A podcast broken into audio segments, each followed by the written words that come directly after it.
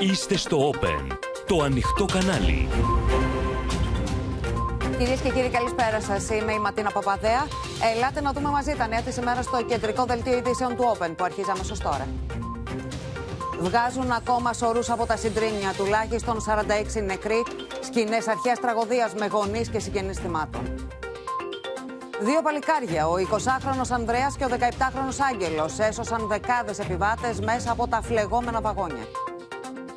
Κακουργηματική δίωξη για το μοιραίο λάθος του σταθμάρχη. Αναλαμβάνω την ευθύνη που μου αναλογεί, είπε στον εισαγγελέα. Αποκαλύψεις για διανόητες παραλήψεις και κενά στην ασφάλεια των σιδηροδρόμων. Εισαγγελική έρευνα και στον προαστιακό για ελλειπή σηματοδότηση. Σε φορτισμένο κλίμα, η ανάληψη του Υπουργείου Μεταφορών από τον Γεραπετρίτη μετά την παραίτηση Καραμανλή, δέσμευση για απόδοση ευθυνών. Πως η παραίτηση Καραμανλή για τα Τέμπη ξεσήκωσε νέα θύελλα κατά του Ερντογάν για τους νεκρούς των σεισμών.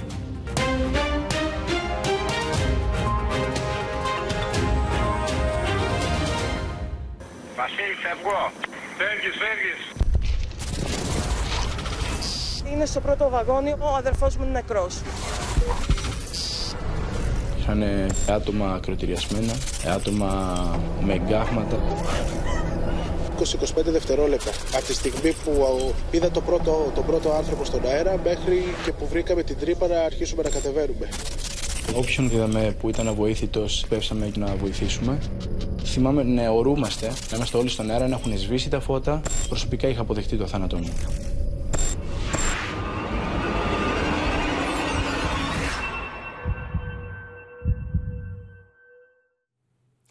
Πένθος, θρήνος, ερωτήματα και οργή για τη μεγαλύτερη σιδηροδρομική τραγωδία στα ελληνικά χρονικά. Τουλάχιστον 46 νεκροί στα Τέμπη, σύμφωνα με τον τελευταίο επίσημο απολογισμό, ενώ στα νοσοκομεία τραγικές φιγούρες στις γονείς που αναζητούν τα παιδιά τους. Πολλά είναι τα ερωτήματα για τα αίτια της φωνικής σύγκρουσης, το σύστημα ασφαλείας και τον εξυγχρονισμό του δικτύου. Προθεσμία για να απολογηθεί το Σάββατο έλαβε ο σταθμάρχης Λάρισσας, πρόσωπο κλειδί της τραγωδίας, ενώ ο Γιώργος Γεραπετρίτης, κατά την παραλαβή του Υπουργείου Μεταφορών από τον παρετηθέντα Κώστα Καραμανλή, δεσμεύτηκε για απόδοση ευθυνών.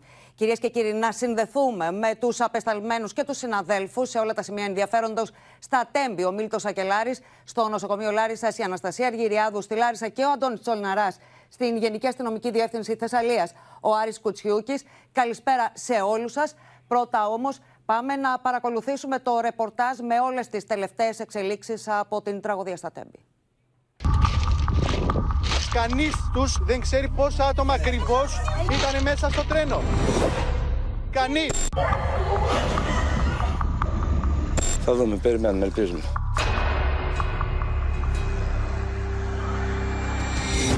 Βασίλη, φεύγω. Φεύγεις. Έγινε. Καλό βράδυ. Καλή συνέχεια. Είναι η μοιραία εντολή του σταθμάρχη στο μηχανοδηγό του Intercity που στοίχισε τη ζωή δεκάδων ανθρώπων, κυρίως νέων, βυθίζοντας στη θλίψη το Πανελλήνιο και στην απόγνωση του συγγενείς των θυμάτων. Όσα λέει στο Open η Αντωνία, μια νέα γυναίκα που έχασε τον σύζυγο και τον 5χρονο γιο της, ραγίζουν καρδιές. Στο τρένο δυστυχώς ήταν ο σύζυγός μου μαζί με τον γιο μου. Το πρώτο βαγόνι, δεν ξέρω αν έχετε κατέβει, άμα είχατε κάποιες φωτογραφίες, είναι μπαράλια. Και μου τους βγάλανε, εντάξει, ούτε μπορώ να τον εκυδέψω. Να τον εκυδέψω τον άνθρωπό μου δεν μπορώ. Να κυδέψω τι, από καηδιά. Έξω από το Γενικό Νοσοκομείο της Λάρισσας, το σοκ και η θλίψη των πρώτων ωρών έχουν αρχίσει να φορούν τα ρούχα της οργής. Κανείς τους δεν ξέρει πόσα άτομα ακριβώς ήταν μέσα στο τρένο. Αυτή τη στιγμή τι ενημέρωση έχετε, γιατί σας έχουν καλέσει? Δεν είπανε τίποτα. Αερολογίες για να προσπαθήσουν να καθησυχάσουν τον κόσμο. Έχω χάσει τον αδερφό μου, έχω χάσει τον πατέρα μου. Δεν μπορεί να αλλάξει κάτι σε αυτό. Το γνωρίζω. Σας το ανακοινώσανε, δηλαδή είναι σκληρό να μην μπορείς να αντιμετωπίσεις. Το γνωρίζω εγώ. Το θέμα είναι ότι απλά κάτι να γίνει για να μην ξαναυπάρξουν τέτοια θύματα. Παιδιά πληρώσανε 50 εισιτήρια θανάτου. Πόσοι νεκροί, δεν ξέρω πόσοι είναι, πόσοι καταγεγραμμένοι, τι γράφεται, το οτιδήποτε. Είναι εισιτήρια θανάτου και κανείς δεν έχει κάνει τίποτα γι' αυτό. Απολαύστε τους. Δεν ξέρουν να απαντήσουν. Δεν ξέρουν τίποτα. Η μητέρα μου έδωσε δείγμα DNA ότι σε όσους έχει ζητηθεί το δείγμα DNA αφορά αποκλειστικά νεκρούς. Είναι δικασμένο, ο αδερφός μου είναι νεκρός.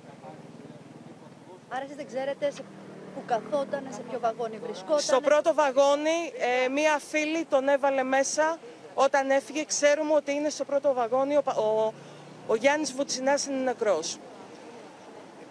Το αίμα των νεκρών θα τους πνίξει, όπως και η δική μας οργή. Λίγο μετά τις 5 το απόγευμα ολοκληρώθηκε η ταυτοποίηση και με βάση το DNA των 15 πρώτων σωρών του μοιραίου τρένου. Και από στιγμή σε στιγμή θα ξεκινήσει η τηλεφωνική ενημέρωση των οικογενειών τους. Νέα παιδιά που δεν πρόλαβαν να ζήσουν, όπως τα δίδυμα κορίτσια και οι ξαδέλφοι τους που ταξίδευαν για πρώτη φορά με τρένο. Όλη η Ελλάδα έχει συγκλονιστεί και εμείς είμαστε σε μαύρο χάλι. Αφήστε μας. Πώς το μάθατε, μπορείτε να μας πείτε κάποιες λεπτομέρειες? Όλες ακούσαμε τα δίδυμα από το καστράκι και το μυαλό μας πήγε. Αφήστε τώρα, μην συζητάμε. Ήταν η πρώτη φορά που πήγαινανε με το τρένο, έτσι? Δυστυχώς η πρώτη. Πού πάτε τώρα, πού πηγαίνετε? Όχι στα παιδιά, ήταν η πρώτη φορά που χρησιμοποιούσαν το τρένο, έτσι? Ναι, δυστυχώς. Από τη Λάρισα μέχρι στα Τέμπη. Αυτή ήταν η διαδρομή που προλάβαμε, τα κοριτσάκια μας τα κάνουν. Γιατί συνήθως νομίζω ότι τους πήγαινε ο πατέρας τους, έτσι δεν είναι? Ο πατέρας τους, η μαμά τους, ποτέ δεν πηγαίναν μόνο τους. Όλοι. Πρώτη και τελευταία. Ο πόνος των γονιών τους, ανίποτος. Δίδυμες και η ξαδερφούλα τους. Εμείς ενημερωθήκαμε από τα site. Πήγαμε όλη νύχτα, πήγαμε εκεί, αλλά δεν μας άφηναν τίποτα, ούτε να περάσουμε τίποτα. Είχαν κλείσει την κυκλοφορία. Όσοι κατάφεραν να βγουν ζωντανοί από τα βαγόνια του θανάτου, περιγράφουν εφιαλτικές στιγμές. Ήτανε πραγματικά κόλαση επί γης, μύριζε θάνατο εκεί πέρα που ήμασταν. Το βαγόνι το δικό μου είναι αυτό που στις φωτογραφίες φαίνεται που έχει καεί ολόκληρο. Πώς βγήκες από εκεί μέσα? Έσπασαν τα παράθυρα, ευτυχώς έσπασαν τα παράθυρα. Έσπασαν και τα δύο παράθυρα, και τα δεξιά και τα αριστερά, και δείξαμε κάτω αυτό. Οι ευθύνες του σταθμάρχη αποτυπώνονται στα δύο ηχητικά ντοκουμέντα που έρχονται στο φως. Το πρώτο με τον μηχανοδηγό του Intercity. Λάρης ακούει. Ακούει. Με 47 νούμερο περνάτε κόκκινο φωτόσημο εξόδου έως φωτόσημο εισόδου νέων πόρων. Εφόσον ήταν η απαξιωτιστικία, η επιβατική απαξιωτιστικία, ήταν κατά λάθος στην γραμμή καθόδου, έπρεπε να αναφέρεις στον μηχανοδηγό ότι θα φύγεις από τη γραμμή καθόδου. Ο διάλογος του σταθμάρχη με τον κλειδούχο είναι αποκαλυπτικός για όσα επρόκειτο να ακολουθήσουν. Βασίλη, να γυρίσουμε. Όχι, άστα όπως είναι, γιατί να ακολουθήσω 1564. Έγινε καλός, θα αφήνω όπως είναι διαγώνιος. Με αυτά που ακούω από το καταγραφικό του ασυρμάτου και από όσα ξέρω, θεωρώ ότι ήταν λάθος η θέση της αλλαγής αιχμής ως προς την έξοδο, πάντα μιλάμε. Το πρωί ο σταθμάρχης Λάρισας οδηγήθηκε στον εισαγγελέα, αντιμετωπίζοντας βαρύτατες κατηγορίες. Και πήρε προθεσμία να απολογηθεί στον ανακριτή το Σάββατο. Ο κατηγορούμενος είναι κυριολεκτικά συντετριμμένος. Έχει αναλάβει το μερίδιο της ευθύνης που του αναλογεί, στα πλαίσια της ευθύνης που έπρεπε να έχει και έχει. Αλλά από εκεί και πέρα αυτό που προς το παρόν μπορούμε να πούμε είναι ότι δεν πρέπει να επικεντρώνουμε στο δέντρο, ενώ πίσω από αυτό υπάρχει ένα ολόκληρο δάσος. 2-24 ώρα μετά το φωνικότερο σιδηροδρομικό δυστύχημα στην ιστορία της χώρας, η ελπίδα για τον εντοπισμό ζωντανών αγνοωμένων μέσα στα συντρίμμια των αμαξιοστοιχείων είναι μηδαμινή. Ακόμη ένα ασθενοφόρο έφτασε εδώ πριν από λίγο. Στο σημείο της τραγωδίας έχουν ανασυρθεί τουλάχιστον τις τελευταίες ώρες ακόμη δύο άτομα, τα οποία έχουν απανθρακωθεί και θα μεταφερθούν στα νοσοκομεία. Περιμένουμε, τίποτα. Περιμένουμε από το νοσοκομείο και εδώ περιμένουμε μόνοι μας, μπας και μάθουμε κάτι από κάποιον. Αυτά. Δεν σας έχουν πει τίποτα, έτσι? Τίποτα ακόμα από κανέναν. Τώρα περιμένουμε από το νοσοκομείο τηλέφωνο, μέσω από το DNA μήπως καταφέρουν και βρουν κάτι, και από εδώ. Ελπίζουμε. Σε ποιο βαγόνι ήταν ο πατέρας? Δεν γνωρίζω. Αυτό προσπαθώ να μάθω και εγώ, δεν ξέρω το κηλικείο σε ποιο βαγόνι είναι. Θα δούμε, περιμένουμε, ελπίζουμε. Συγγενείς των θυμάτων πάντως ξεκινούν να καταθέτουν παραστάσεις πολιτικής αγωγής. Η κατάστασή του είναι πολύ άσχημη, δεν μπορεί να κινηθεί. Με δυσκολία και σήμερα το πρωί που τον είδα στο Γενικό Νοσοκομείο, μπόρεσε να ανταλλάξουμε τις πρώτες νομικές σκέψεις. Σήμερα στην Εισαγγελία Πλημμυριωδικών Λάρισσας καταθέσαμε την πρώτη παράσταση για στήριξη αυτής της κατηγορίας, όπως προβλέπεται στο άρθρο 67 του Κώδικα Ποινικής Δικονομίας. Το πολύ νεκρό σιδηροδρομικό δυστύχημα προκάλεσε την παρέμβαση του εισαγγελέα του Αριού Πάγου, Ισίδωρου Ντογιάκου, ο οποίος ανέθεσε την εποπτεία της υπόθεσης στον εισαγγελέα Λάρισσας, στα Μάτη Δασκαλόπουλο. Και απόψε κοντά μας στο στούντιο ο Δημήτρης Καμπουράκης και ο Παναγιώτης Τάθης. Να τους καλησπερίσω και τους δύο. Είναι δεύτερη μέρα με πολύ βαρύ κλίμα, με μαβάσταχτο πόνο. Θα δούμε όλες τις εξελίξεις όπως υπάρχουν και καταγράφονται και από τους συναδέλφους. Πάμε λοιπόν στην πρώτη μας σύνδεση στο Μίλτο Σακελάρη να μας μεταφέρει όλα τα νεότερα που υπάρχουν από τα Τέμπη, από τον τόπο του τραγικού δυστυχήματος, Μίλτο. Εδώ, Ματίνα, φαίνεται πως οι πυροσβέστες προσπαθούν να βάλουν ένα τέλος στην αγωνία των συγγενών και προσπαθούν να τρέξουν όλες τις διαδικασίες για να εντοπίσουν όσους ανθρώπους είναι κάτω από τα συντρίμμια. Αυτό που λένε πληροφορίες μέχρι και πριν από λίγο είναι πως δεν υπάρχει, τουλάχιστον για την ώρα, ίχνος για άλλη απανθρακωμένη σωρό. Αυτό πρακτικά μας οδηγεί στο συμπέρασμα, όπως μας μεταφέρουν και οι διασώστες, πως οι έρευνες για κάποιον αγνοούμενο εδώ φαίνεται πως τελειώνουν. Και το μεταφέρουμε αυτό με κάθε επιφύλαξη, γιατί η διαδικασία τώρα είναι η εξής. Θα αρχίσουν τα σωστικά συνεργεία σε λίγες ώρες να ελέγχουν πάλι όλα τα σημεία. Έχουν απομακρύνει τα συντρίμμια πίσω από τα βαγόνια αλλά και αριστερά. Και στην ουσία αύριο θα κάνουν έναν τελευταίο έλεγχο πριν αρχίσουν να μεταφέρουν φυσικά και τα βαγόνια. Αυτή τη στιγμή ρίχνουν και χώμα, καθώς έβρεχε όλη μέρα σήμερα δυσχεραίνοντας το έργο των διασωστών. Ρίχνουν χώμα στον χωμάτινο δρόμο, ο οποίος είναι εδώ, γιατί είχε μαζευτεί πάρα πολύ λάσπη και ήταν πάρα πολύ δύσκολο τα μηχανήματα να μετακινηθούν. Αυτό κάνουν λοιπόν σήμερα για να είναι έτοιμοι ίσως για αύριο για να αρχίσει η μεταφορά των βαγονιών. Παράλληλα, αυτό που λένε τα σωστικά συνεργεία, Ματίνα, είναι το γεγονός πως θα ψάξουν κι άλλο από βαγόνι σε βαγόνι από συντρίμμια τα οποία έχουν μείνει στο πίσω μέρος της αμαξοστοιχίας για να δουν αν τυχόν υπάρχει άλλη σωρός, κάποιος δηλαδή ο οποίος κατά την προσπάθειά του να διαφύγει ή λόγω της φοδρότητας της σύγκρουσης να εκτινάχθηκε και να έχει εγκλωβιστεί κάτω από να μην τον έχουν εντοπίσει. Ωστόσο αυτό δεν θεωρείται, τουλάχιστον για την ώρα, πιθανό. Πάντως, επειδή κάνουμε και εμείς ρεπορτάζ, παίρνουμε, έχουμε κόσμο πάνω, μιλάμε τώρα, γνωρίσαμε και ανθρώπους, δηλαδή αποκτήσαμε επαφή με ανθρώπους. Αυτό που ξέρουμε και μερικά, τα παιδιά που είναι εκεί, ξέρεις, δεν μπορούν να το πούνε κιόλας. Ούτε οι διασώστες μπορούν να μιλήσουν, να πούνε αυτά που βλέπουν, ούτε οι οπερατέροι συνάδελφοί μας, οι οποίοι πάνε και προσπαθούν και πολλές, μου είπανε πολλές σκηνές δεν τις τραβάνε καν, διότι δεν έχει νόημα να το τραβήξεις αυτό το πράγμα. Λοιπόν, τώρα οι διασώστες τι κάνουνε? Επειδή προσπαθούν να μην ψάχνοντας ως τώρα για ανθρώπους, για ανθρώπινα κομμάτια, για ανθρώπους, εν πάση περιπτώσει, δεν θέλανε να μπουν με μια μπουλντόζα και να τα πάρουν όλα παραμάζωμα. Θέλανε να φερθούν με σεβασμό κλπ. Στο βαγόνι το δεύτερο, που ήταν το περίφημο βαγόνι αυτό με το μπαρ. Όπου εκεί τώρα έγινε το μεγάλο μακελιό, διότι ήταν 11 η ώρα, 11 παρά το βράδυ. Εκεί φαίνεται πως γράφτηκε το μεγαλύτερο κομμάτι της τραγωδίας. Ήταν νέα παιδιά, ήταν 20χρονα παιδιά, γυρίζαν από διασκέδαση. Δεν ήταν δύο να ακούνε γυρίσει στις κουγέτες να κοιμηθούν ή αυτό. Είχαν πάει όλα εκεί, μαζεύονται να πάρουν κάνα απεισυχτικό, κάνα ποτό, δεν ξέρω τι. Να μιλήσουν όρθια, ξέρεις, σαν σε στυλ μπαρ, ας πούμε. Από διασκέδαση γυρίζανε, παρέας ήτανε. Και είχαν μαζευτεί. Χαρούμενα ήταν τα παιδιά. Και εκεί μαζευτήκανε και εκείνη τη στιγμή έγινε το κακό. Και εκεί έγινε το μεγάλο μακελιό. Δυστυχώς, δηλαδή, το λέμε, είναι κρίμα από το Θεό. Το είπα και χθες, παιδιά, ας πούμε, λέει, και μας περισσεύουν. Εκεί τώρα οι διασώστες, από ό,τι μας λέγανε, για να φερθούν με σεβασμό, πήγανε με τα μηχανήματα που κόβουν τα σίδερα, με τα πριόνια και με τα οξυγόνα και μετά. Και βγάλανε την ταράτσα του βαγονιού για να μπορέσουν από πάνω, που πάνω δεν έχει, ας πούμε, να μπορέσουν να κατέβουν κάτω και να γίνει περισυλλογή. Και μετά κόβανε κομμάτια τα σίδερα και από εκεί και πέρα γινόταν. Μπήκαν δηλαδή από την οροφή. Από πάνω, ναι, για να μην. Βιολογικό υλικό, ναι, να μαζέψουν βιολογικό υλικό, αλλά αλλιώς τα μπαίνανε όπως είναι στην Τουρκία τώρα. Που μπαίνει η μπουλντόζα στην πολυκατοικία και τα πετάει πέρα. Δεν μπορούσε να γίνει αυτό. Να. Τώρα είναι η τελευταία πράξη, τώρα είναι αλλού. Στο πεδίο εκεί είναι η τελευταία πράξη αυτή. Στο νοσοκομείο είναι το τελευταίο. Η αρχή του δράματος ουσιαστικά είναι εκεί, στο νοσοκομείο τώρα. Το τι ακολουθεί από εκεί και πέρα. Μίλτο, δεν ξέρω αν έχεις να προσθέσεις κάτι. Ξέρουμε λοιπόν ότι σήμερα 9 σωροί έχουν περισυλλεγεί από εκεί, από τα συντρίμμια.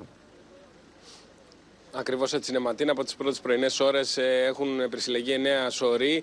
Αυτή η διαδικασία θα συνεχιστεί και τις επόμενες ώρες. Δεν θα σταματήσουν οι διασώστες. Όπως είπατε και εσείς στο στούντιο, είναι η τελευταία πράξη στο δράμα των ανθρώπων, των οικογενειών, των επιβατών, όλων όσοι ήταν εδώ και έζησαν αυτή την απίστευτη τραγωδία. Μάλιστα. Μίλτος, ευχαριστούμε. Προς το παρόν θα επανέλθουμε σε εσένα. Συγκίνηση και θαυμασμό προκαλούν οι ιστορίες δύο φοιτητών, κυρίες και κύριοι, που βγήκαν τελευταία από τα φλεγόμενα βαγόνια του μοιραίου τρένου, προσπαθώντας να σώσουν όσους περισσότερους συνεπιβάτες τους μπορούσαν. Οι ίδιοι περιγράφουν τις στιγμές πραγματικής κόλασης που έζησαν ανάμεσα σε συντρίμμια και καμένες λαμαρίνες. Τα μόνα πράγματα που φώτιζαν ήταν η πυρκαγιά και οι σπινθήρες. Όποιον κόσμο είδαμε που ήταν αβοήθητος, σαφώς και σπεύσαμε και εγώ και οι συμφοιτητές μου να βοηθήσουμε. Λειτουργήσα αμέσως, χωρίς να κάνω να το σκεφτώ. Τα πόδια μου πήγαιναν μόνα τους, τα χέρια μου πήγαιναν μόνα τους. Γενικώς υπήρχε τεράστια αδρεναλίνη και το μόνο που σκεφτόμουν ότι πρέπει να σώσω ένα ακόμα άτομο. Εφιαλτικές εικόνες. Υπήρχαν άτομα ακροτηριασμένα, υπήρχαν άτομα με εγκάφματα, σοβαρά εγκάφματα. Ο 20χρονος Ανδρέας και ο 18χρονος Άγγελος. Αυτά είναι τα φωτεινά πρόσωπα στη σκοτεινή σελίδα της απόλυτης τραγωδίας. Στάθηκαν σαν φύλακες άγγελοι στους συνεπιβάτες τους στην αμαξοστοιχεία που έμελε να βυθίσει στο πένθος δεκάδες οικογένειες σε όλη την Ελλάδα. Μίλαγα και συνεννοούμουν με φίλους μου για να έρθουν να με πάρουν από το τρένο. Και εκεί που μίλαγα την επόμενη στιγμή και όλα στο επόμενο δευτερόλεπτο, αυτό που θυμάμαι είναι ένα δυνατό τρανταχμό, ουσιαστικά, ένα τρανταχμα, από το οποίο βρεθήκαμε να είμαστε πλάγια στο τρένο, να έχει γύρι, από τις τριβές και από όλο αυτό το τρανταχμό υπήρχαν κρίξεις. Όλοι έξω το τρένο, όλοι γρήγορα. Στο 1 και στο 2 δεν μπορούσαμε ούτε να φτάσουμε από τις φλόγες, ούτε τα συντρίμμια ήταν πάρα πολλά. Πάρα πολλά αιχμηρά αντικείμενα στο έδαφος. Νεαρά παιδιά, 18 και 20 χρόνων, όπως ο Ανδρέας και ο Άγγελος, δεν έκαναν αυτό που κάθε άνθρωπος θα έπρατε ενστικτωδώς μπροστά στη θέα του θανάτου. Δεν κοίταξαν να σωθούν οι ίδιοι, αλλά πώς θα το καταφέρουν μαζί με όσους είχαν δίπλα τους. Σπάσαμε το παράθυρο, το οποίο ήταν ραγισμένο ήδη από τη σύγκρουση. Στην αρχή είδαμε πόσο ύψος έχει, είδαμε ότι είναι πολύ και έπρεπε όμως αναγκαστικά να πάρουμε γρήγορα απόφαση. Ελάτε προς τα δω! Καταφέραμε και σώσαμε τουλάχιστον 16 άτομα, εγώ και ένα παιδί, ο Γιώργος. Ήμασταν οι δύο που πήγαμε προς το βαγόνι 3. Κοίτα όλοι από το τρένο! Έριξα την ιδέα να πετάξουμε τις βαλίτσες κάτω, ώστε να μπορούμε να πέσουμε στα μαλακά, πράγμα που κάναμε. Και ένας κρατιόταν από την εγκοπή, από το παράθυρο του τρένου, και πηδάγε προς τα κάτω στις βαλίτσες να προσγειωθεί όσο πιο μαλακά γινότανε. Όλοι έξω το τρένο! Όλοι έξω! Ο 20χρονος Ανδρέας Αλικανιώτης, μιλώντας στο Open, περιγράφει τη στιγμή που τον προσέγγισαν 3 κορίτσια, τα οποία προσπαθούσαν να ξεφύγουν από τις φλόγες που ήδη είχαν τυλίξει τα πρώτα βαγόνια της αμαξοστοιχείας. Ήρθαν, θυμάμαι, 2-3 κοπέλες από τις διπλανές καμπίνες στο ίδιο βαγόνι. Υπήρχαν άτομα επίσης από την αριστερή καμπίνα. Από την 8 αν δεν κάνω λάθος, διότι εκείνη την ώρα ήμουν στην 9, και ένας πρώτα οι κοπέλες και βαριά τραυματισμένοι πήδαγαν και έμεινα εγώ, αν όχι τελευταίος, ήμουν από τους τελευταίους σίγουρα και το θυμάμαι αυτό χαρακτηριστικά. Όλοι έξω, η φωτιά, έλα έξω, όλοι.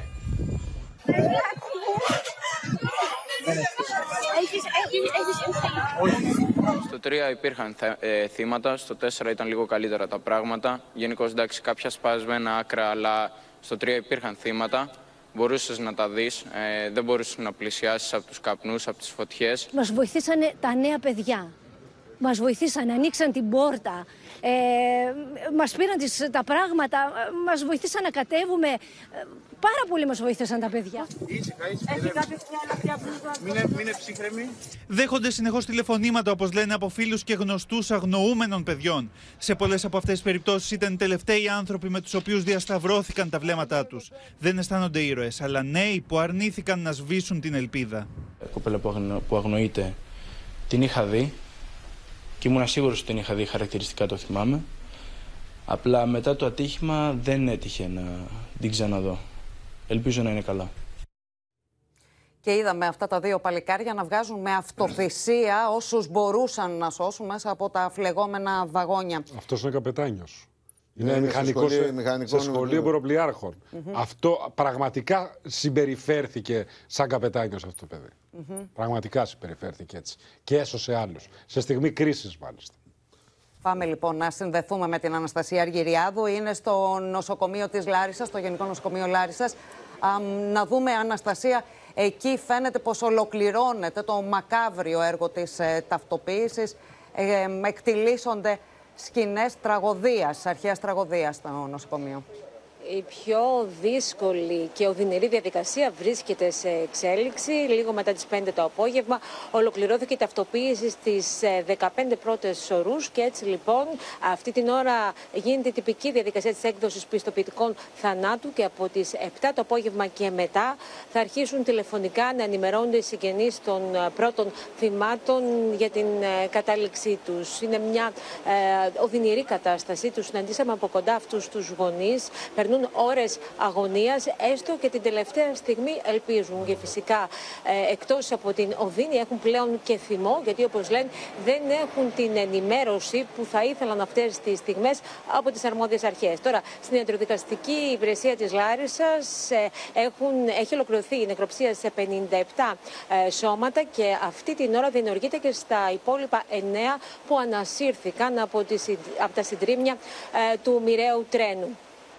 Θα έχουμε δηλαδή συνέχεια της διαδικασίας, θα σταλούν και αυτά τα δείγματα και για αυτές τους ορούς τα δείγματα DNA και έτσι λοιπόν θα ξεκινήσει αυτή η διαδικασία. Μέσα σε επόμενες ώρες οι γονείς, οι συγγενείς θα έρχονται να παραλαμβάνουν τις ορούς των παιδιών τους για να τους οδηγήσουν στην τελευταία τους κατοικία. Αναστασία, η διαδικασία γίνεται ότι είναι σαν αμφιθέατρο αυτοί οι άνθρωποι και βγαίνει έξω νοσοκόμος και διαβάζει ονόματα ή γιατροί. Από ότι τους κάλεσαν εδώ νωρίτερα, τους μίλησαν ψυχολόγοι και οι γιατροί, αλλά από ό,τι ενημερωθήκαμε τηλεφωνικά θα τους ενημερώσουν και τους ίδιους για την τύχη των δικών τους, έναν ξεχωριστά.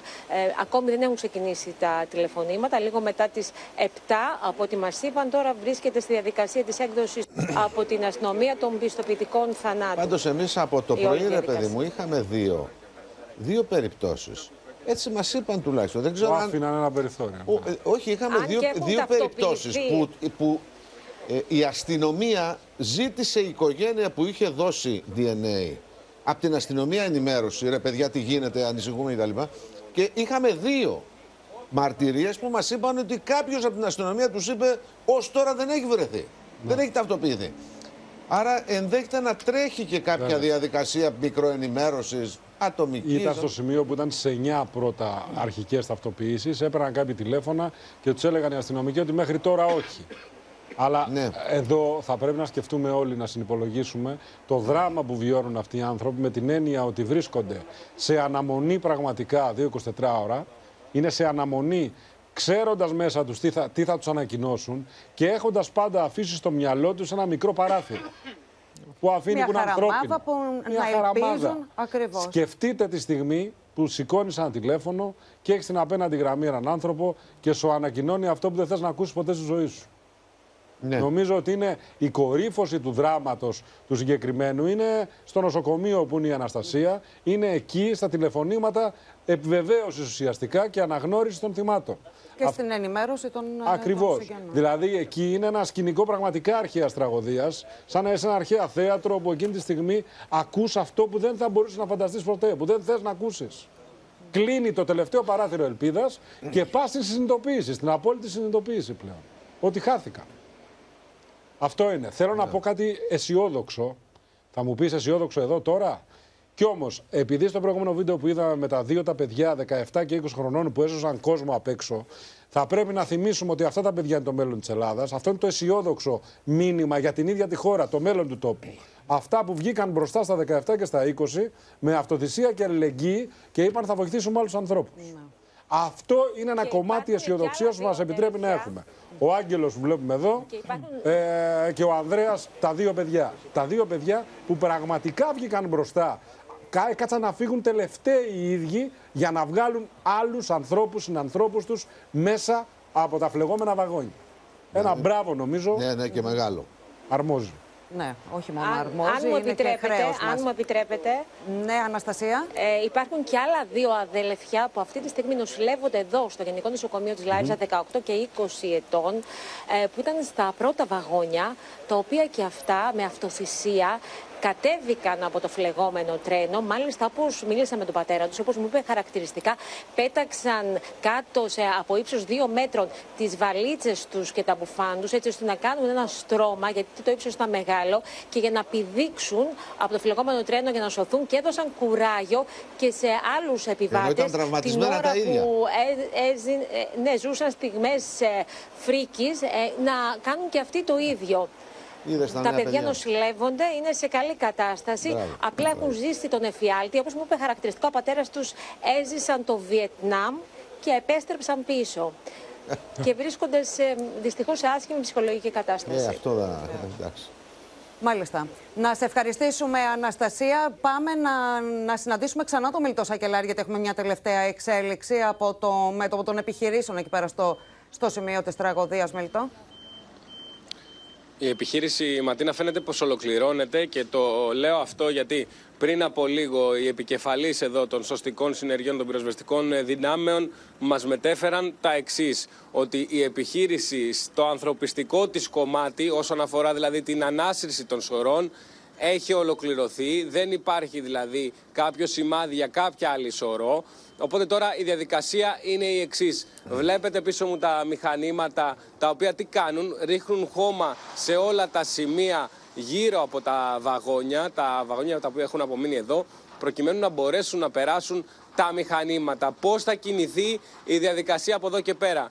Αυτό που μας μεταφέρουν οι επικεφαλείς των σωστικών συνεργείων είναι ότι τα μηχανήματα θα περάσουν, θα αρχίσουν πάλι να παίρνουν κομμάτι-κομμάτι από τα βαγόνια, και φυσικά με σεβασμό στην ανθρώπινη ζωή και στις οικογένειες των θυμάτων, το κάθε κομμάτι θα ελέγχεται πριν απομακρυνθεί από το σημείο της τραγωδίας, και με αυτόν τον τρόπο θα έχουμε την τελευταία πράξη στο τεράστιο δράμα που βίωσε όλη η χώρα. Αυτό που έλεγες, ακριβώς αυτό που έλεγες. Ότι αρχίζει και γράφεται. Παιδιά, δεν υπάρχει περίπτωση, από σεβασμό και μόνο, δεν υπάρχει περίπτωση να αφήσουν ούτε εκατοστό σίδερου, μαλαμαρίνας, κάτι που να μην το ελέγξουν ότι δεν έχει απομεινάρει ανθρώπου. Τουλάχιστον αυτό έτσι πρέπει να γίνει. Αυτός είναι ο δέοντας σεβασμός. Έτσι. Όχι, και αυτό είχαν ξεκαθαρίσει έτσι κι αλλιώς, ότι θα γίνει. Φαίνεται όμως ότι οδεύουμε προς το τέλος. Μάλιστα. Είναι απόκοσμο και φρικαλαίο αυτό. Μάλιστα. Μίλτο, να σε ευχαριστήσουμε. Αμήλικτα όμως παραμένουν τα ερωτήματα για τη φωνική σύγκρουση στα Τέμπη, με τον σταθμάρχη της Λάρισσας να παραδέχεται πως έκανε λάθος. Όμως, όπως δείχνουν τα πρώτα στοιχεία, σύμφωνα με τους ειδικούς, ο σταθμάρχης θα μπορούσε να έχει διορθώσει το λάθος εάν έβλεπε στον περιορισμένης εμβέλειας πίνακα του σταθμού της Λάρισσας ότι είχε βάλει την επιβατική αμαξοστοιχεία στη γραμμή καθόδου.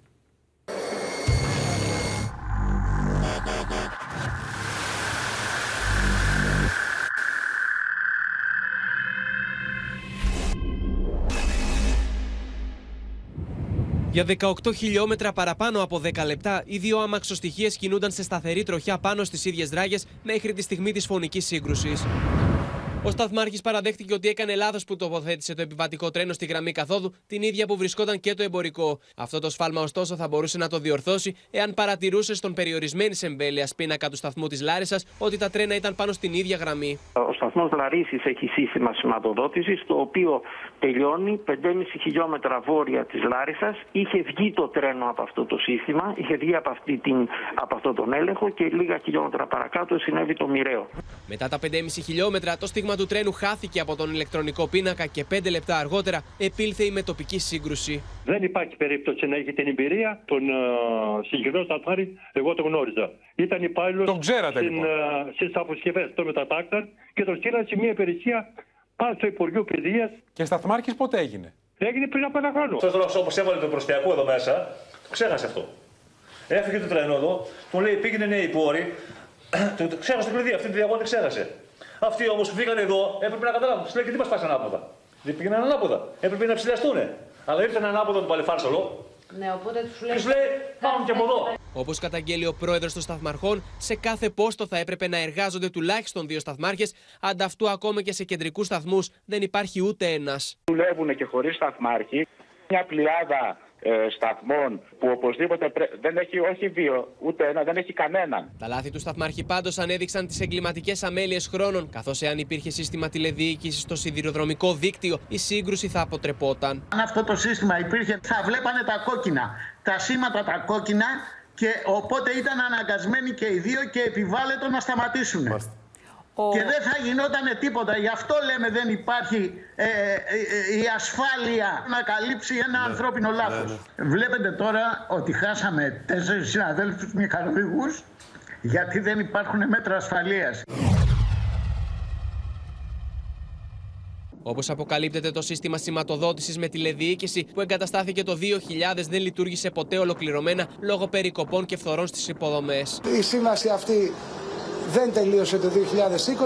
Εμείς περιμέναμε, αφού δεν τελείωσε το 2020, να τελειώσει το 2021. Το 2014 υπογράφηκε σύμβαση για την ανάταξη και αποκατάσταση του συστήματος συνολικού προϋπολογισμού 41 εκατομμύριων ευρώ με χρόνο παράδοση το 2016. Από τότε, ωστόσο, ξεκίνησαν οι διαδοχικές παρατάσεις, 7 στο σύνολο, λόγω διαφωνιών της ΕΡΓΟΣΕ με την ανάδοχο εταιρεία στη συμβατότητα των συστημάτων. Τελευταία παράταση δόθηκε το Δεκέμβριο του 2022 με τον προϋπολογισμό να εκτοξεύεται στα 51,2 εκατομμύρια ευρώ. Τα συστήματα που υπάρχουν πάνω στις αμαξιτυχίες, στις μηχανές και στα ντεζίρο, τα ηλεκτρικά, δεν συμβαδίζουν μαζί τους. Δεν διαβάζει το ένα. Είχαν αλαλογισμικά. Τα λογισμικά ακριβώς του άλλου. Και ενώ ο πρόεδρος του ΟΣΕ και του ΕΡΓΟΣΕ υπέβαλαν τις παραιτήσεις τους μετά την τραγωδία στα Τέμπη, πολιτική αντιπαράθεση προκαλεί απόφαση που επικυρώθηκε λίγες ώρες νωρίτερα με την πρόσληψη 73 σταθμαρχών με μπλοκάκι για 6 μήνες. Απόφαση που αναρτήθηκε στη διάβια και, όπως καταγγέλλεται, αφαιρέθηκε μετά τις επικρίσεις. Ο σταθμάρχης που πατάει το κουμπί, δεν το πατάει το κουμπί και γίνεται το ατύχημα. Χωρίς καμιά εκπαίδευση σοβαρή. Για 6 μήνες σταθμάρχη, 73. Σταθμάρχες για 6 μήνες. Και αναρτήθηκε και αυτό μετά δεν ξαναεμφανίστηκε. Στη διάβια έπεσε το σύστημα όλος παραδόξως. Με τις παθογένειες του συστήματος να αναδεικνύονται, με αφορμή το τραγικό δυστύχημα, εικόνες σαν και αυτή με εργαζόμενο να ανεβάζει σιδηροδρομικές μπάρες με μανιβέλα στη Λάρισα δεν προκαλούν δυστυχώς εντύπωση σε κανέναν. Με τα γιατί να συνεχίζουν να πλανώνται, ο σταθμάρχης Λάρισσας, πρόσωπο κλειδί της τραγωδίας, οδηγήθηκε σήμερα στον εισαγγελέα, ο οποίος του απήγγειλε κατηγορίες για κακούργημα και τον παρέπεμψε στην ανακρίτρια. Πάμε να συνδεθούμε λοιπόν με τον Άρη Κουτσιούκη που θα μας πει περισσότερα και βρίσκεται στην αστυνομική διεύθυνση Θεσσαλίας. Άρη. Και ο 59χρονος Ματίνα παραμένει εδώ στην Γενική Αστυνομική Διεύθυνση Θεσσαλίας, καθώς είναι κρατούμενος μετά από την διαδικασία που ακολουθήθηκε στο δικαστικό μέγαρο της Λάρισσας. Σε μια διαδικασία υπό άκρα μυστικότητα, οι αστυνομικοί κατάφεραν να φέρουν τον 59χρονο χωρίς να γίνει αντιληπτός ούτε από τους δημοσιογράφους ούτε από τις τηλεοπτικές κάμερες που βρίσκονταν έξω από το δικαστικό μέγαρο της Λάρισσας, επικαλούμενοι φυσικά λόγους ασφαλείας. Ανάλογες ήταν οι συνθήκες που επικράτησαν και εντός του δικαστικού μεγάρου, καθώς στην ουσία ο πρώτος όροφος εκενώθηκε προκειμένου να μην βρίσκεται κάποιος που δεν έχει σχέση με την υπόθεση έξω από το γραφείο του εισαγγελέα. Ο εισαγγελέας λοιπόν άσκησε ποινική δίωξη κακουργηματικού χαρακτήρα, καθώς μεταξύ άλλων κατηγορείται για το αδίκημα της διατάραξης ασφάλειας συγκοινωνιών, από την οποία επήλθε ο θάνατος πολλών ανθρώπων. Αδίκημα για το οποίο έχουμε ξαναπεί ότι επισύρει ποινή κάθριξης, με συγχωρείτε, από 10 χρόνια έως και ισόβια. Έχει σημασία όμως να δούμε τι είπε στην ουσία ο 59χρονος μέσα από τα χείλη του δικηγόρου του, γιατί στην ουσία πρώτη φορά τοποθετήθηκε δημόσια για τα όσα συνέβησαν. Ο δικηγόρος του λοιπόν μετέφερε πως ο σταθμάρχης είναι συντετριμμένος, τόνισε πως από την πρώτη στιγμή ο πελάτης του έχει αναλάβει την ευθύνη, αλλά στο μερίδιο που του αναλογεί, στο πλαίσιο της ευθύνης που έπρεπε να έχει, είπε χαρακτηριστικά. Δεν πρέπει να επικεντρώνουμε στο δέντρο, ενώ πίσω από αυτό υπάρχει ένα ολόκληρο δάσος, ανέφερε ο δικηγόρος. Αναλογίζεται, λέει ο 59χρονος, αυτό που έγινε, αλλά δεν μπορεί να σηκώσει το βάρος της ευθύνης. Και αν υπάρχουν και άλλα θέματα που δεν αφορούν δική του υπευθυνότητα, υποχρέωση και αμέλεια, αυτό θα το εξετάσει η δικαιοσύνη. Όσο για το τι έκανε λάθος ο σταθμάρχης, γιατί τον ρωτήσαμε τον δικηγόρο, αυτή παραδέχεται ότι έκανε λάθος ο 59χρονος. Ο δικηγόρος του λοιπόν ανέφερε πως εν μέρη υπάρχουν στοιχεία που ενδεχομένως θα μπορούσε να είναι προσεκτικότερος, τα οποία τα αναλαμβάνει και τα αποδέχεται. Να συμπληρώσω πως ο 59χρονος παραπέμφθηκε στην ανακρίτρια για να απολογηθεί και ζήτησε και πήρε προθεσμία για το Σάββατο το μεσημέρι. Ως τότε θα παραμείνει κρατούμενος εδώ. Την ίδια ώρα, βέβαια, δεν έχει τελειώσει η προανακριτική διαδικασία. Βρίσκεται σε πλήρη εξέλιξη. Συνεχίζουν να λαμβάνονται καταθέσεις, πάντοτε παρουσία εισαγγελικού λειτουργού. Οι έρευνες συνεχίζονται προς κάθε κατεύθυνση. Ναι, Δημήτρη.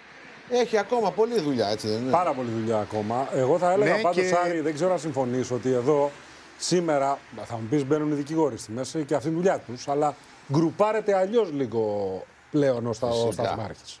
Έρχεται εδώ και σου λέει: έχω ευθύνη, αλλά μην μου το φορτώσετε όλο. Δεν έχω όλη την ευθύνη. Πάει λοιπόν στην κατεύθυνση ότι μπορεί να έκανα ανθρώπινο λάθος, άρα τι λέει? Έχω αμέλεια, δεν έχω δόλο.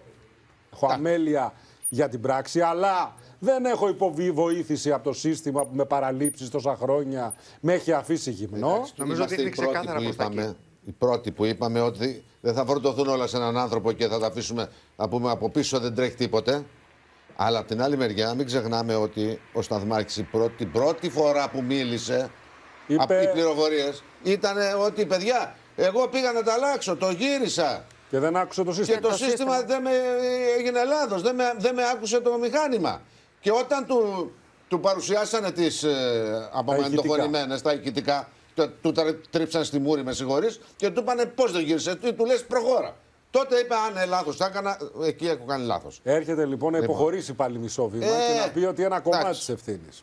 Ο Σταθμάρχης όμως, γιατί υπάρχουν όλα τα άλλα, αλλά υπάρχει ο Σταθμάρχης, έχει μόνο ένα λάθος στην αρχή, όπου δεν βλέπει ότι βάζει το τρένο σε λάθος τροχιά.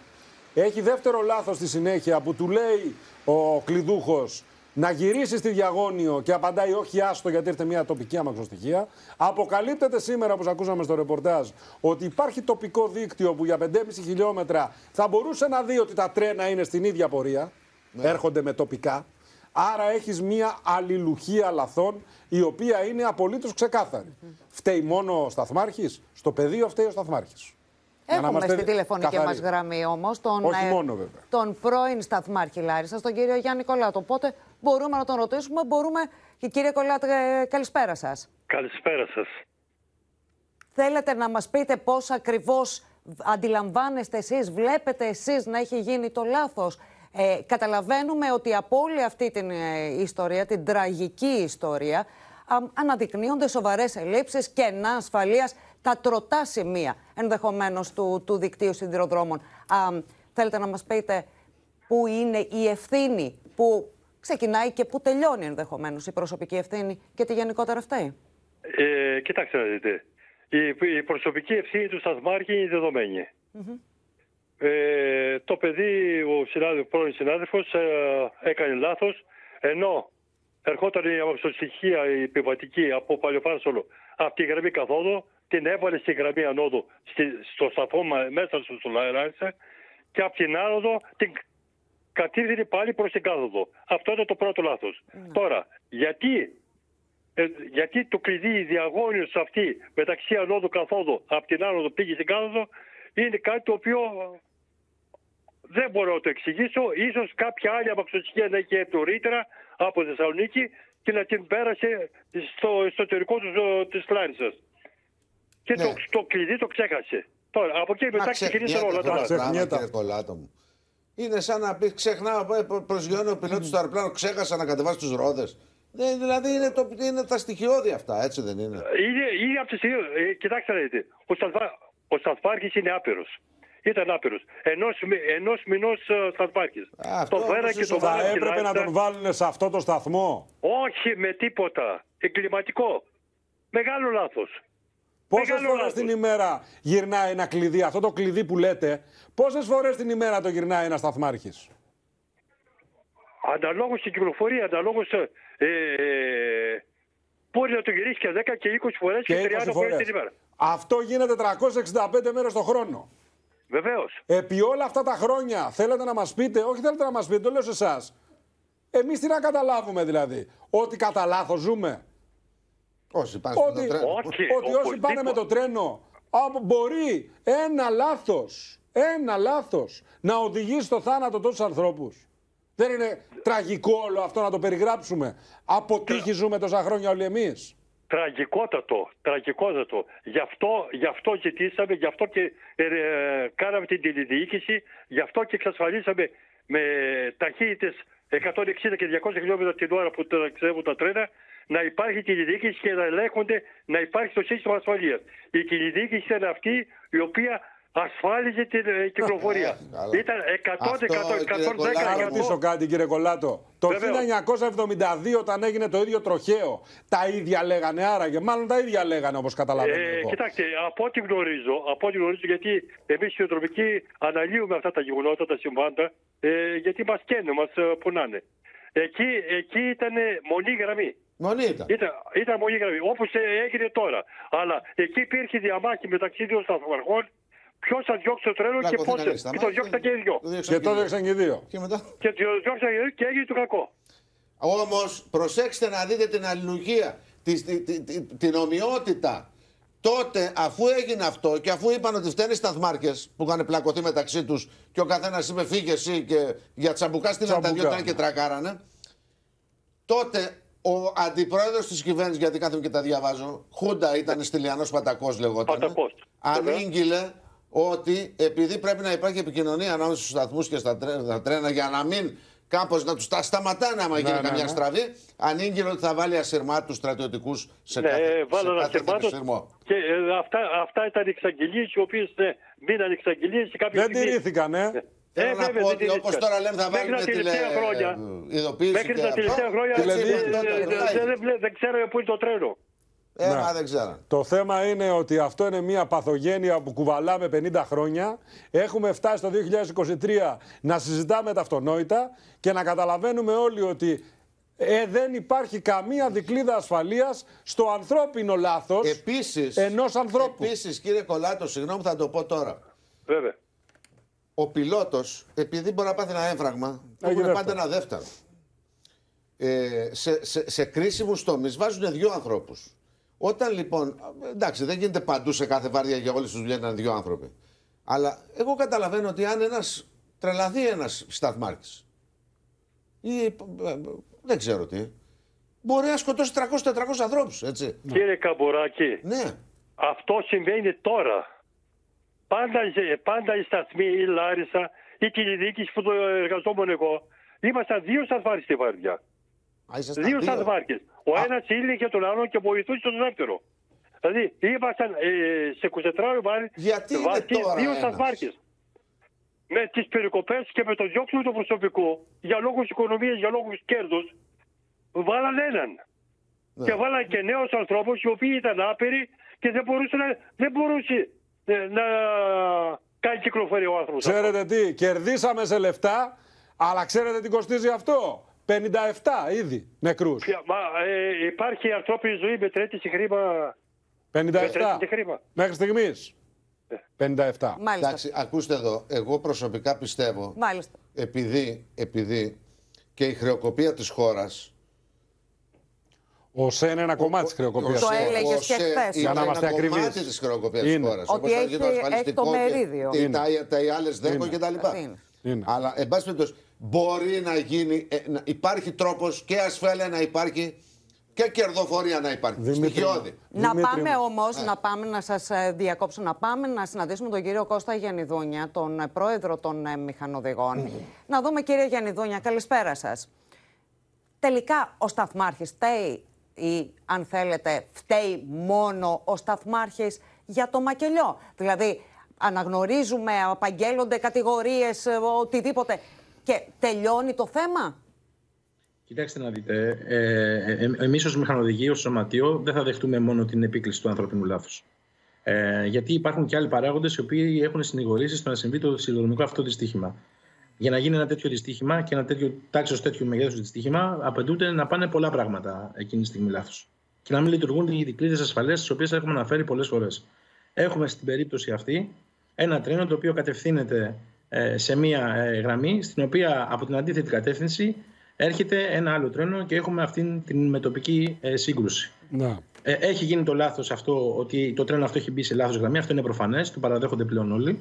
Ωστόσο, δεν έχουν λειτουργήσει όλες εκείνες οι δικλείδες ασφαλείας που θα μπορούσαν να υποδείξουν στον μηχανοδηγό, ακόμα και στο σταθμάρχη, εγώ θα πω, ότι έχει κάνει λάθος. Να ρωτήσω, κύριε, το πρωί ο σύμβουλος του ΟΣΕ είπε ότι για 5,5 χιλιόμετρα υπήρχε δυνατότητα στο σταθμάρχη, στο τοπικό δίκτυο, να δει ότι έχει βάλει ανάποδα το τρένο. Ισχύει αυτό? Κοιτάξτε να δείτε τώρα. Επειδή εγώ εργάζομαι κάθε μέρα και γνωρίζω πώς γίνεται η κυκλοφορία στην περιοχή, 9 στις 10 οι μηχανοδηγοί από τη Λάρισα φεύγουν με κόκκινο φωτόσημο, είτε λειτουργεί, είτε είναι ο σταθμάρχης εκεί. Όταν είναι ο σταθμάρχης εκεί, πάλι με κόκκινα φεύγουμε. Και σε κόκκινα φωτόσημα τα συναντούμε. Γιατί δεν λειτουργεί, κύριε Καμπουράκη, η τηλεδιοίκηση και η φωτοσήμανση? Δηλαδή, όταν φεύγουμε από τη Λάρισα. Καλά, η τηλεδιοίκηση που να βλέπει πού είσαι. Το κόκκινο και το πράσινο φανάρι, ούτε αυτά δουλεύουν. Δηλαδή, μιλάμε για τη στοιχειώδη υλικοτεχνική υποδομή. Θα σας πω το εξής. Ναι. Αν ισχύουν αυτά τα 5,5 χιλιόμετρα, έτσι, ή αν ισχύουν αυτά τα 5,5 χιλιόμετρα, ναι, το τρένο θα έφευγε με σηματοδότηση, δηλαδή με πράσινο φωτόσημα, ναι, δεν θα έπαιρνε τηλεγράφημα ο μηχανοδηγός και θα του έδινε την πρώτη ένδειξη, την κόκκινη που περνάει, ότι θα την υπερβεί με αυτό το νούμερο. Αυτό λέει η κανονιστική διαδικασία. Όταν είναι πράσινο το φωτόσημα, δεν μας δίνουν τηλεγραφήματα. Αφού του λέει ο άλλος, ο σταθμάρχης, παίρνα το κόκκινο φωτόσημο. Α, μπράβο. Αυτό σημαίνει λοιπόν ότι δεν ελέγχει το διάστημα. Αυτό είναι το τηλεγράφημα που λέτε τώρα. Το παίρνει, προχώρα. Όταν είναι πράσινο λοιπόν το φωτόσημα, κύριε Καμπουράκη, δεν δίνεται τηλεγράφημα στο μηχανοδηγό. Ναι. Δίνει ο σταθμάρχης σινιάλο και λέει Intercity 62, αναχωρείς από τη Λάρισα. Και το επόμενο που θα βρεις το κόκκινο, εκεί δηλαδή που αυτός υποτίθεται ότι βλέπει, το περνάς με το ίδιο νούμερο. Αυτή είναι η κανονιστική διαδικασία. Και επειδή κάθε μέρα δουλεύω στα τρένα, καλό είναι να λέμε. Να λέμε την αλήθεια για αυτό. Έτσι όπως είναι τώρα, όχι. Δεν χρειάζονται. Έτσι όπως είναι τώρα. Αυτό είχε λειτουργήσει το 7 έως 10, κύριε Γενιδούνια.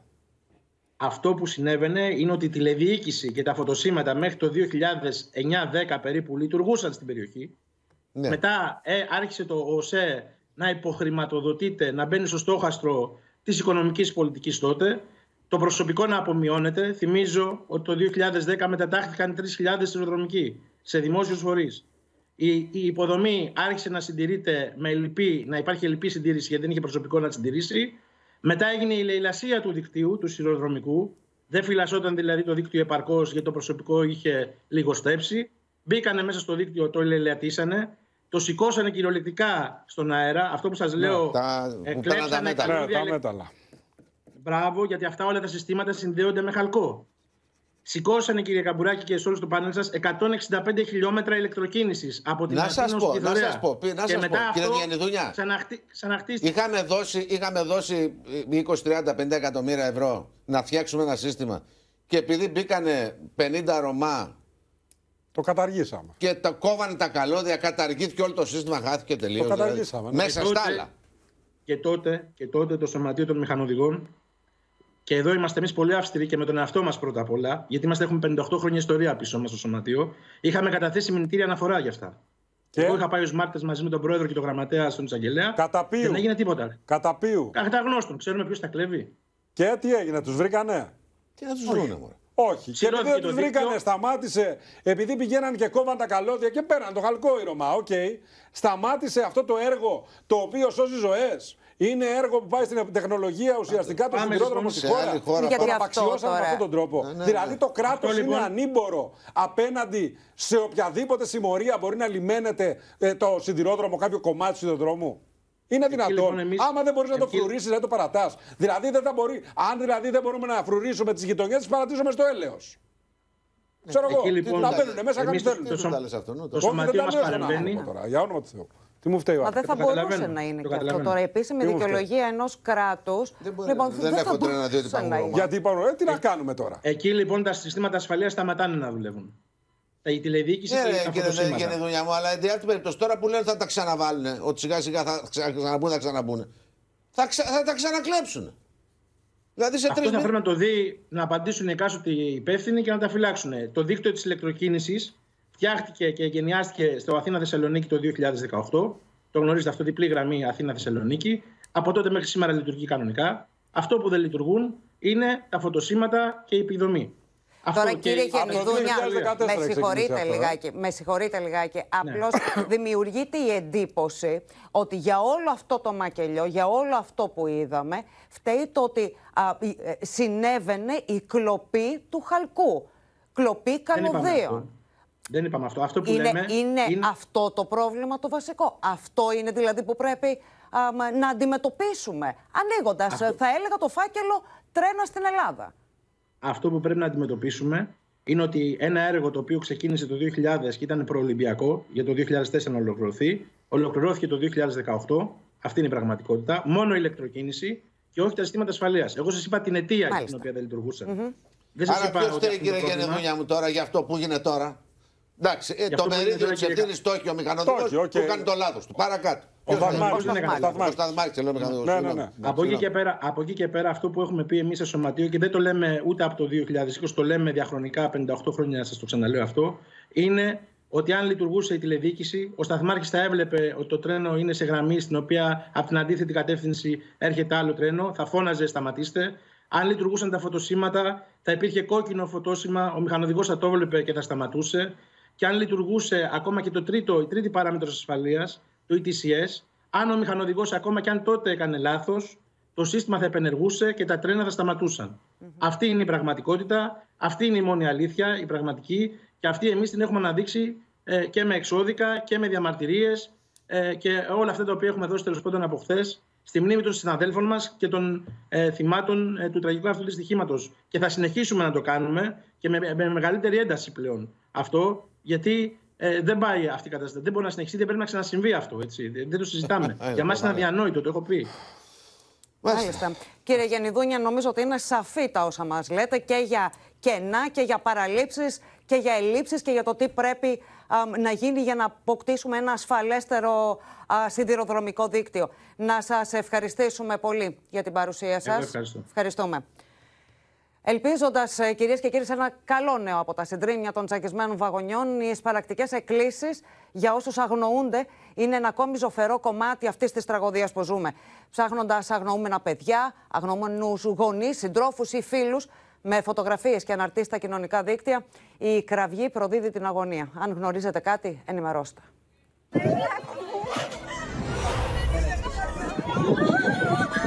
Είχε πολλά γόνιρα στη ζωή της. Πρόκειται να πάρει νερό από τον μπαρ και δεν ξαναγύρισε. Μασταν σαν δίδυμο και δεν τον πήραν. Αναστάσεις, Ελπίδα, Ιφηγένεια, Ξένια, Γιώργος, απώντες, αγνοούνται. Τα χαμόγελα έσβησαν και τα μάτια σκοτίνιασαν. Καθόντουσαν στο τέταρτο βαγόνι, νομίζω. Και πήγε, σηκώθηκε να πάρει νερό από τον μπαρ και εκεί έγινε το... και δεν ξαναγύρισε. Δεν περιμένω θαύματα. Νομίζω ότι θα είναι μέσα στην διακρύβωση των πτωμάτων που θα γίνει. Ανάμεσα στα παιδιά που δεν έφτασαν ποτέ στον προορισμό τους, ο γιος του καθηγητή του Αριστοτέλειου Πανεπιστημίου, Λυσίμαχου Παπάζογλου. Το όνομά του δεν βρίσκεται στις λίστες των τραυματιών, ούτε όσων πήραν εξιτήριο. Ευτυχώς η ζωή έτσι τα έχει φέρει. Θα είναι ο πόνος τρομερός. Εύχομαι να μην το ζήσει κανένας αυτό. Είχε πολλά όνειρα στη ζωή της. Ζωντανό παιδί. Η ελπίδα του αγνοείται, ίσως και να χάθηκε για πάντα. Ο πατέρας της 28χρονης λυγίζει. Η κόρη του είχε ξεκινήσει το δεύτερο πτυχίο της στην αρχιτεκτονική. Πήγε μαζί με την κολλητή της φίλη να δουν έναν κολλητό τους που έφευγε φαντάρος. Η άλλη κοπέλα πήρε τηλέφωνο, τηλεφώνησε στον πατέρα της μισή ώρα πριν και λέει: «Έλα στο σταθμό να με πάρεις». Λέει: «Σε μισή ώρα φτάνουμε». Και δεν έφτασαν ποτέ. Η αδερφή μου ήταν 22. Τελευταία φορά είχαν μιλήσει πριν ξεκινήσει από την Αθήνα με προορισμό τη Θεσσαλονίκη. Η Ιφηγένεια βρισκόταν στο τρίτο βαγόνι με το αγόρι της, μόλις επέστρεφαν από το τριήμερο. Κανείς από τους δυο δεν μπορούσε να διανοηθεί τι θα συνέβαινε. Το 22χρονο κορίτσι είχε πάρει το περασμένο καλοκαίρι το πτυχίο του στα τουριστικά και έβλεπε το μέλλον με αισιοδοξία. Όταν έγινε το ατύχημα, μαζί με έναν ακόμα επιβάτη την βάλαμε στις πρώτες θέσεις από την είσοδο που μπήκαν οι πυροσβέστες. Δηλαδή ξέρουμε ότι την βγάλαμε. Δεν ξέρουμε πού είναι. Δεν μας λένε κανείς τίποτα. Μισό λεπτό, μισό λεπτό. Μήτρα, κοιμήσου γιατί θα αργήσω. Αυτό ήταν το τελευταίο μήνυμα του Αναστάση το βράδυ της Δευτέρας. Είμαστε δεμένοι, ποιο είπε το πήραν. Ο αδερφός του ξεσπά. Ο Αναστάσης ήταν μόλις 20 ετών. Ξεκίνησε σε 9 και 10 από Καρδίτσα για να πάει Θεσσαλονίκη, όπου σπούδαζε γεωπονική, όμως δεν έφτασε ποτέ. Εγώ ελπίζω, πιστεύω σε κάτι. Μίλησε με τη μητέρα μου, αδερφός μου, και μετά δεν ξαναμίλησε. Τον παίρναμε όλοι τηλέφωνο και δεν απαντούσε. Σχολείο του πήγαινε, πού να πάει. Έχουμε πάει στα νοσοκομεία, έχουμε δώσει DNA, έχουμε πάει στο τρένο, έχουμε πάει παντού. Η αγωνία μεγαλώνει και για τον κύριο Δημήτρη Κυριακίδη. Στο πρώτο βαγόνι του τρένου είχε επιβιβαστεί ο πατέρας του, ωστόσο μέχρι στιγμής δεν έχουν καταφέρει να τον ταυτοποιήσουν μέσω DNA. Μέχρι και σήμερα το τηλέφωνο που είχε πάνω του πατέρας του χτυπάει. Τελευταίο καιρό πήγαινε συχνά με το τρένο. Είδα μήπως κάπου τον βρούνε. Τον βρούνε πατρακωμένο, κάτι. Είδα το βράδυ για το βροχαίο, το άκουσα, αλλά δεν ήξερα ότι ήταν μέσα ο πατέρας. Είμαι στο τρένο, λέει, μην ανησυχείς, λέει, σε μια ώρα, λέει, θα είμαι Θεσσαλονίκη. Η αδερφή μου μίλησε μαζί του στις 10:04 το βράδυ και ρώτησε τον πατέρα μου πού είσαι. Ο 20χρονος Γεράσιμος ήταν ο μοναδικός επιζών του πρώτου βαγονιού. Εκτοξεύτηκε στα χωράφια και εκεί τον βρήκαν οι διασώστες βαριά χτυπημένο, χωρίς τις αισθήσεις του. Υποθέσαν οι γιατροί και από το ΕΚΑΒ ότι μάλλον ήταν στο πρώτο βαγόνι και εκτοξεύτηκε από το παράθυρο. Έχει κάνει διδιοχειρουργία, αλλά αν δεν πέσει η πίεση, μας είπαν η αρτηριακή πίεση στον εγκέφαλο, δεν μπορούν να κάνουν τίποτα άλλο. Είχε έρθει για τριήμερο εδώ στο Βόλο. Και έφυγε με το τρένο και πήρε την ανταπόκριση για Θεσσαλονίκη. Νέα παιδιά από κάθε γωνιά της χώρας θέλουν να δείξουν με οποιοδήποτε τρόπο την θλίψη τους για τον χαμό των συνομιλικών τους. Ανάμεσά τους ξεχωρίζει ένα σημείωμα τοποθετημένο στον σιδηροδρομικό σταθμό της Θεσσαλονίκης. «Συγγνώμη αν δεν έφτασες», γράφει, ενώ παιδιά από την Πύλο σχηματίζουν με τα σώματά τους ένα μήνυμα σπαρακτικό. «Στείλε όταν φτάσεις». Και είναι αυτές οι σπαρακτικές εκκλήσεις για όλους τους αγνοούμενους, για όλους όσοι ψάχνουν τους δικούς τους ανθρώπους, διατηρώντας όσες ελπίδες τους έχουν απομείνει. Πάμε να συνδεθούμε με τον Αντώνη Τσολναρά. Είναι σε ξενοδοχείο όπου διαμένουν συγγενείς αγνοουμένων. Αντώνη. Ναι, Ματίνα, σε ένα από τα πολλά ξενοδοχεία που τα τελευταία 24 ώρα έμειναν εδώ γονείς, συγγενείς θυμάτων, νομίζω ότι δεν υπάρχουν λόγια παρηγοριάς για αυτές τις οικογένειες, για γονείς που έχασαν τα παιδιά τους. Έχουμε δίπλα μας τον κύριο Χρήστο Κούπα, ο οποίος, χωρίς να θέλω να ταράξω τη συζήτηση, έχετε κάποια ενημέρωση, γιατί το παιδί σας μέχρι πριν λίγες ώρες, μιλάμε για μια κοπέλα 28 ετών, την Ελπίδα, τη βλέπαμε στις φωτογραφίες με τα κορίτσια, με τα παιδιά που αγνοούνταν. Έχετε κάποια νεότερη ενημέρωση? Δεν έχω καμία ενημέρωση. Είμαι στο περίμενε. Θα μου τηλεφωνήσουν από την αστυνομία, διότι χθες δώσαμε όλοι. Καταρχήν έχουν χαθεί οι ελπίδες να βρω ζωντανό το παιδί μου. Δώσαμε όλοι δείγματα DNA, ούτως ώστε να ταυτοποιήσουμε με τα πτώματα που έχουν. Σήμερα πιστεύω ότι υπάρθηκαν τα αποτελέσματα και το απόγευμα και μέχρι τις 10 περιμένω να δω αν θα μου τηλεφωνήσουν ή όχι. Αλλιώς αύριο το πρωί. Είμαι στο περίμενε να με ενημερώσουν αν έχουν το παιδί μου ή όχι. Και πέστε μας για την κόρη σας λίγο. Μιλήστε μας για την κόρη σας λίγο. Ένα εύθυμο, χαρούμενο 28χρονο κορίτσι, το οποίο πήρε το πρώτο της πτυχίο μηχανικός, πολιτικός της μηχανικός στην Πάτρα, δεν το έβαλε κάτω και ήθελε να έχει δεύτερη υπογραφή και έδωσε κατατακτήριες και πέρασε στην αρχιτεκτονική Θεσσαλονίκης και ήταν τεταρτοετής στη Θεσσαλονίκη, στο Απιθήτα. Όμως έχω τρία παιδιά στη Θεσσαλονίκη που σπουδάζουν. Ο δεύτερος είναι μουσικών σπουδών στο Απιθήτα, στο πέμπτο έτος, και ο τρίτος είναι τεταρτοετής στο γεωπονικό με κατεύθυνση τρόφιμα. Το πρόβλημα στα αγόρια τώρα είναι θα ανοίξουν την πόρτα να μπουν μέσα. Θα ανοίξουν την ντουλάπα της αδερφής τους. Καταλαβαίνετε τι έχει να γίνει. Που θα έχει όλα τα ρούχα εκεί μέσα. Τραγική η κατάσταση. Δεν εύχομαι ένα τέτοιο συναίσθημα ούτε στο χειρότερο εχθρό μου. Το κορίτσι μου το ανάδρεψα με τις καλύτερες προοπτικές. Όχι να μου το σκοτώσει οποιοσδήποτε αλήτης. Αυτά είχα να πω. Δεν ξέρουμε τι να κοινωνήσει, κύριε Κούπα μου, δυστυχώς. Μακάρι να υπήρχε κάτι να σας απαλύνει τον πόνο. Μακάρι. Τι να μου πείτε. Δεν υπάρχει κάτι, το καταλαβαίνω. Απλώς σκέφτομαι ότι πάντα στη ζωή υπάρχουν και τα χειρότερα. Δίνω κουράγιο στον εαυτό μου για να είμαι χρήσιμο στην υπόλοιπη οικογένεια. Την κουτσουρεμένη πια οικογένεια. Θα έρθει το Πάσχα και θα έχω σερβίτσιο στο τραπέζι της, άδειο, χωρίς φαγητό. Αλλά το σερβίτσιο θα είναι εκεί και η καρέκλα της. Τι να πω. Τι να πω. Κυκλώνω και μπορώ να πω όμως ότι ευτυχώς που δεν έτυχε, γιατί τα παιδιά μου τα τελευταία 6 χρόνια ταξίδευαν συνέχεια και τα 3 με το τρένο. Και σκέψου να ήταν και φαντάζεστε, να ήταν μαζί. Φαντάζεστε να ήταν και τα 3 μαζί. Τίποτα. Θα έπαιρνα το Πολυβόλο μετά και όποιον έβρισκα από αυτούς. Μάλιστα. Και δεν μπορεί τώρα να κρέμεται ολόκληρη εταιρεία, ολόκληρος σιδηροδρόμος Ελλάδος να κρέμεται σε κάποιον, σε ένα άτομο. Μπορεί να επάθει καρδιά αυτό το άτομο, μπορεί να ξεχάσει, μπορεί να ήταν πιωμένος, μπορεί να του συμβεί κάποιο ατύχημα. Καλή. Δηλαδή πρέπει να είναι χειροκίνητη η λαβή. Γιατί να μην υπάρχει ένας κόφτης όταν έρχονται αντιμέτωπα δύο τρένα. Με τον Δευτέρη. Γραμμένα στο Δευτέρι, λες, και είμαστε το 1930. Είναι δυνατό.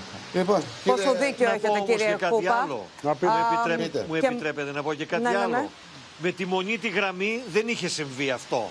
Με τη διπλή την Ιταλιάνικη τώρα συνέβη. Ναι. Τέλος εγώ. Θέλετε κάτι άλλο. Σας ευχαριστούμε πάρα πολύ. Παρά τον αβάσταχτο πόνο σας ήσασταν μαζί μας. Τον πόνο στον οποίο και υποκλεινόμαστε. Ευχαριστώ. Να σας ευχαριστήσουμε πάρα πολύ, Αντώνη. Ευχαριστώ πάρα πολύ. Ευχαριστούμε. Να είστε καλά. Και στο σημείο αυτό, κυρίες και κύριοι, ολοκληρώθηκε το κεντρικό δελτίο ειδήσεων του Open. Σε πολύ λίγα λεπτά θα είμαστε και πάλι κοντά σας.